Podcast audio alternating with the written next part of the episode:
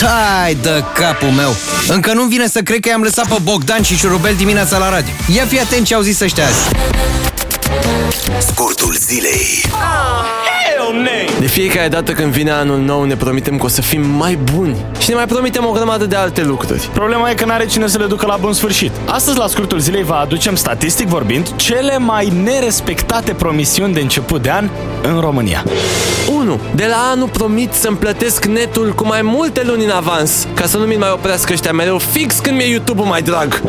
2. De la anul promit că o să-mi cumpăr multe perechi de ciorapi. Nu o să mai port pe aia vechi și rupți, ca să nu mai zică lumea când ies pe stradă că mi-am scos cartofii la plimbare. E chiar enervant.